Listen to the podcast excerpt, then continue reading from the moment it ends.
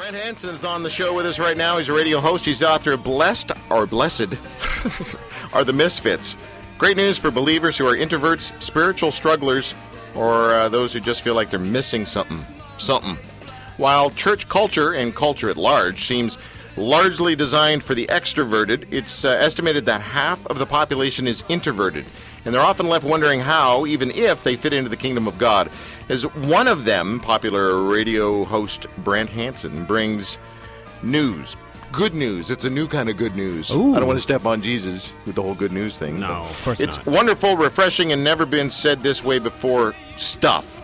And in his unique style, Hansen looks to uh, answer questions that millions of people carry with them each day. Brant, um, I always get this picture, and I think I first heard this analogy through uh, a guy I use. I think I've read every one of his books. I've met him a couple times, and uh, his name is Mike Yaconelli. Do you know that name at all?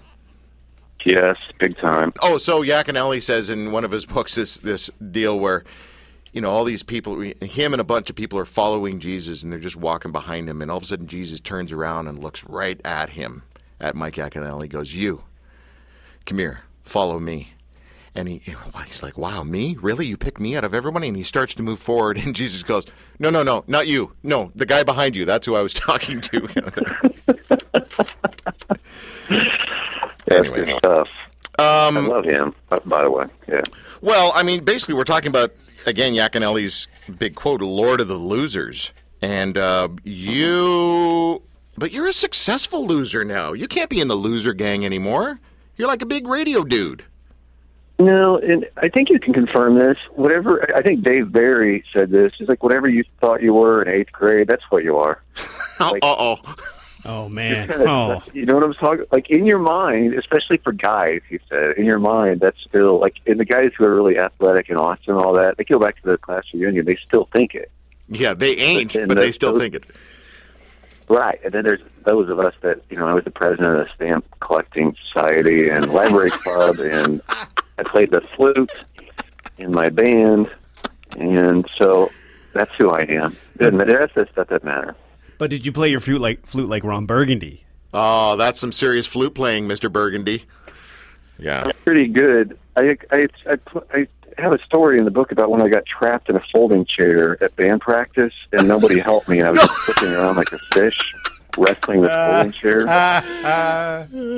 And to this day, I mean, again, it's that shapes you forever. So it doesn't matter. Whatever happens now, it doesn't matter. That's in my head. I'm still in the folding chair on the floor.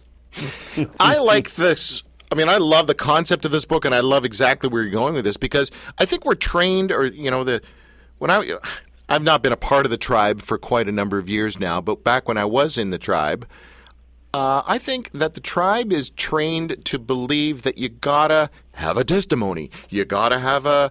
You gotta be able to lift lift your hands up in the air and praise the Lord, and you've gotta you've got to do this extroverted stuff. Why? Because everyone on stage has some extroversion about them, and yet when you when you're sitting there like some awkward, nerdy, you know, Jesus follower, and you're you're socially retarded, uh, how do you do it? How do you do it when that's all that's modeled to you? Right. And you know what's really weird? I got, and this is kind of what prompted the book. I was asked to speak at this one church, and uh, they were real nice to me. And they, they asked me back. A lot of times I don't get asked back. Me too. I, I got to speak, and it was after one of those really good. They were actually really tight uh, worship bands with the fog machine and the lasers and the holograms and all that stuff, and couches and things up there. And it was good. And I got done. They got done. And I went up there and I said, "How many people? Just be honest. How many of you during the worship set, the music set they just did, were feeling like, man, whatever everybody else is feeling, I'm not feeling it." Right. and and over half the people raised their hands. This is like probably eight or nine hundred people in a hip church. Hmm. So everybody's thinking that everybody else is having a spiritual experience, and it- it's emotion tied. Like everybody else is having these emotions, and I, I just am finding actually a lot of us just aren't, and there's a huge number of us, and it doesn't mean that God doesn't exist or that somehow He's turned His back on us. It's just that's just it's just emotions Yeah. and some of us are just wired differently too. Yeah. Yeah, I think that, that actually denominations are broken down more into personality type than they are theology or doctrine. Huh. Yeah, Like- something to that. Like, well, yeah. I mean, if you're a if you're a happy clappy kind of person who doesn't mind showing everyone your armpits while you're singing to you know erotic love songs to your boyfriend Jesus, you go to that church. Mm-hmm. If you want to keep your arms down because you have, you know, perspiration problems and you're an overthinker and an analytical putz, then you go to that other church. You know. Yeah, I think that's true. I also think just in general, we so conflate emotion and spirituality. It's even like even forget Christianity for a second. Look at the memes on Facebook that are spiritual memes. It's always somebody silhouetted against the sun. They're always on a cliff or on the beach or whatever. It's like you're having this moment. Yeah. And I have never, ever had that moment. I could line up the beach and the cliff. I could helicopter in somewhere. Could, you know, make sure I'm silhouetted against the sun, but I'm still not feeling it. No.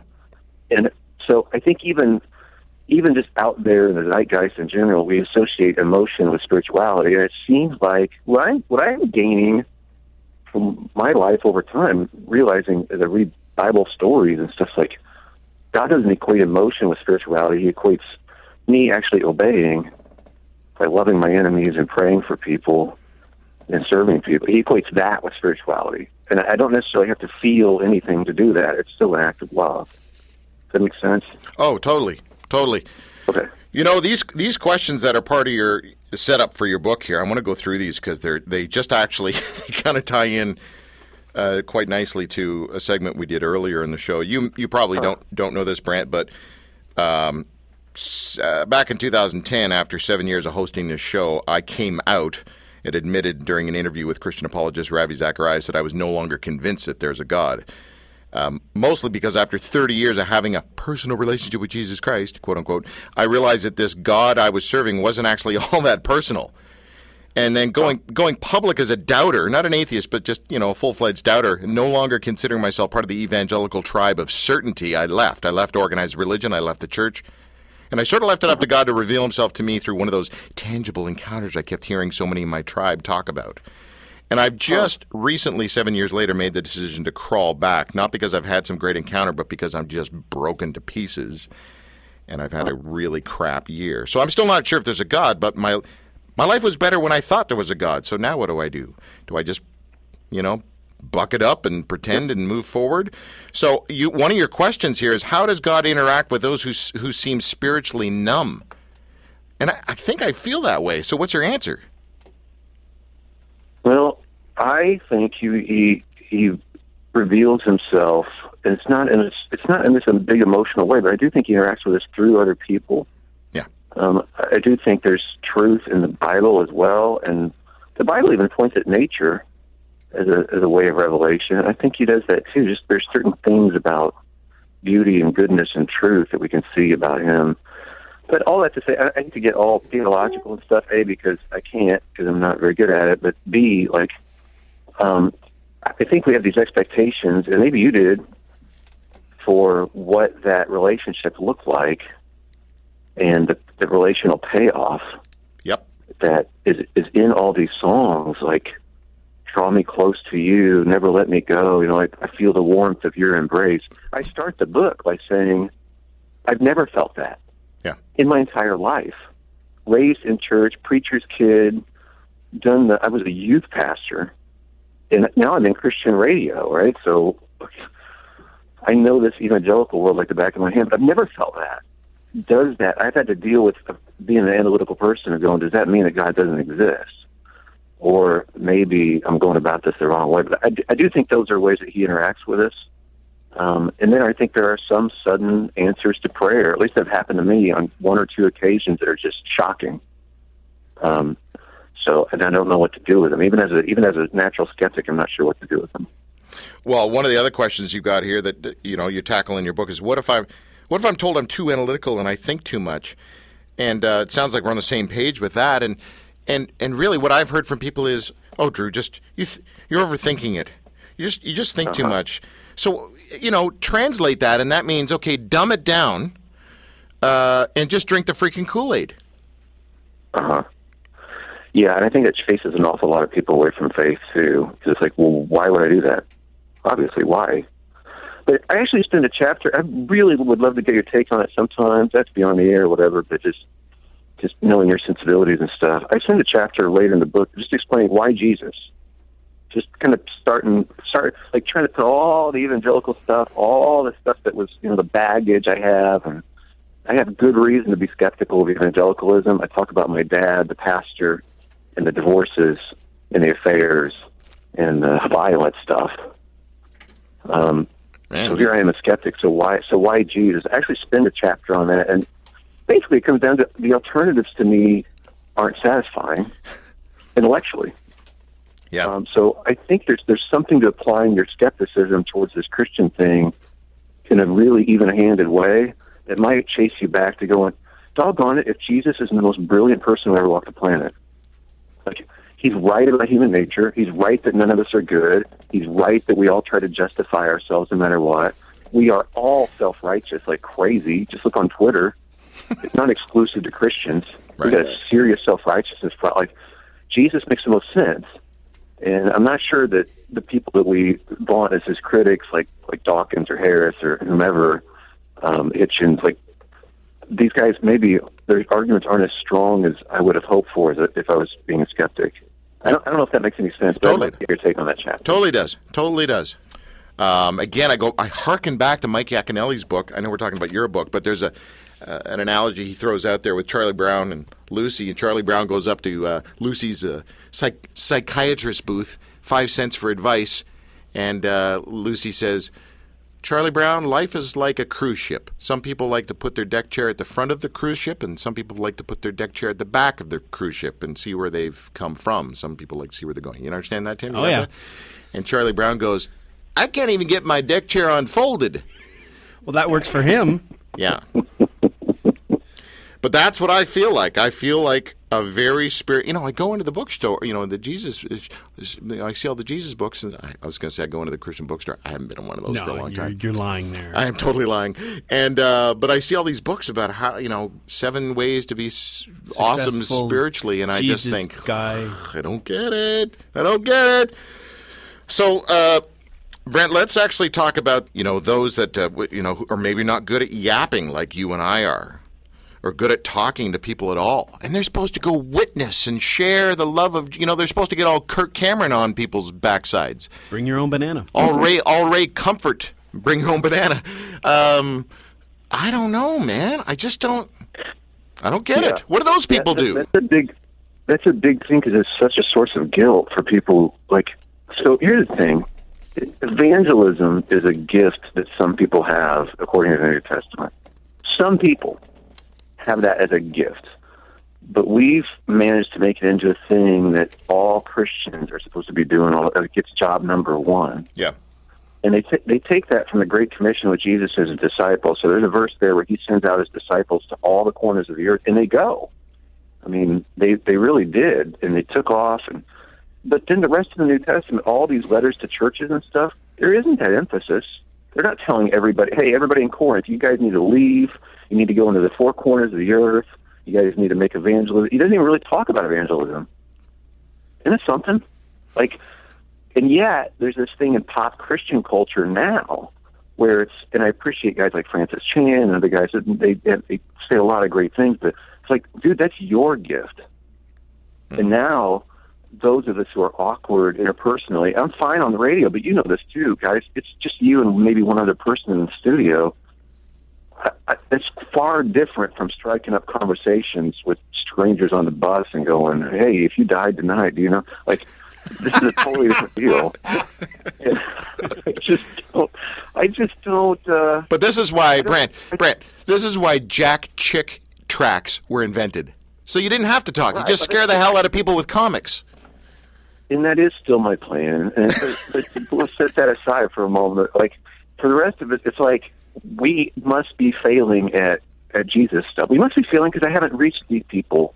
I'm not doing that, and I don't. It doesn't flow. And Francis Chan says again, I really do like the guy, but Francis Chan says it should flow. Like like you should be able to go up and talk to people just like you go up to people and talk about baseball. And I want to jump through his book and go, dude, I don't talk about baseball with strangers. I actually just don't walk up to anybody. I don't do that. Mm-hmm. So I do talk to people about Jesus because he's interesting and he's obviously a big part of my life. But I'm not gifted with evangelism. If somebody else is awesome, I support it. But most of the emphasis in the New Testament is like about one another and like caring for one another. Yeah, it, al- it almost four corners of the earth. it, it almost sounds more humanism than Christianity. Well, it's at least it's just we all have different gifts, and we're supposed to we're supposed to support and love each other and welcome each other. Like, it, the idea that someone's got a gift of evangelism, that's great, but that's not everybody. Yeah, yeah. And we can't look down at everybody who doesn't have that gift. Like, Yes, we can. That's life. oh, we can and we will. Oh, yes. Oh no, you didn't. Um, Brant, uh, we gotta hang sometime, man. Go don't move here because the weather sucks. So well, it does sucks now, but it gets nicer later. I'll come down. Where are you at? Where are you based at? Are you Florida or something? Where are you at? I live in Pennsylvania, but right now I'm actually in Florida. I'm traveling, and we're doing these like a traveling, believe it or not, doing stand up comedy, and um, Good luck with that. it's yeah, it's hard. Yeah, you had me up until But, um, Pennsylvania. I know. You know what? I still have an outstanding speeding ticket in Pennsylvania. I am not paying that. Well, yeah. Well, I'm Amish too, so that's where we have to live, and that's you know, it's it's a long story too, but I don't want to confuse people. I was kidding. I'm not. no, no. Well, good good Yeah. luck. Good luck with your cotton pants and uh, Doing stand up from the back of a Thank buggy. you. stand up from the back of a buggy. Come on, that's got to be racist somehow. No, prejudice. It's is. different. Okay. All right, Brant. Well, listen, folks. The uh, he's a radio guy. He's huge. He's just huge. He's huge. Uh, but he's written this book, and it's called "Blessed Are" or "Blessed Are the Misfits." Great news for believers who are introverts, spiritual strugglers, or just feel like they're missing something. And the website is Brant B R A N T Hansen H A N S E N dot com. Dude, I really appreciate what you do and how you do it. And um, Thank there's a guy there's a guy up here named Bruxy Cavey who said that he is he, he likes you too, and he's kind of a big deal as well. So He's got great hair. Um, and I I read who's got gray hair, him or me? But I know Bruxy does. I don't know what you look like. Oh, check out my hair, man. I will go against Bruxy. We can have a hair off. Hair on off. the Drew Marshall show. yeah, I think Tim and I would win the hair off. Yes. uh, dude, have a great time in Florida. You know, say hi right, to thanks. some old uh, Jewish person for me, please. You got it, man. Okay. Got it. Thanks, guys. See you, dude. Bye.